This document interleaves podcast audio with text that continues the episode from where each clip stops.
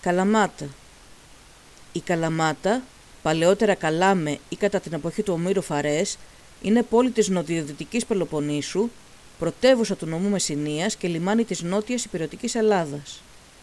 Η πόλη είναι κτισμένη στους πρόποδες του όρους Καλάθη, παρυφή του Ταϊγέτου, στην καρδιά του Μεσσηνιακού κόλπου. Έχει εύκρατο μεσογειακό κλίμα, με ζεστό χειμώνα και ήπια καλοκαιρία.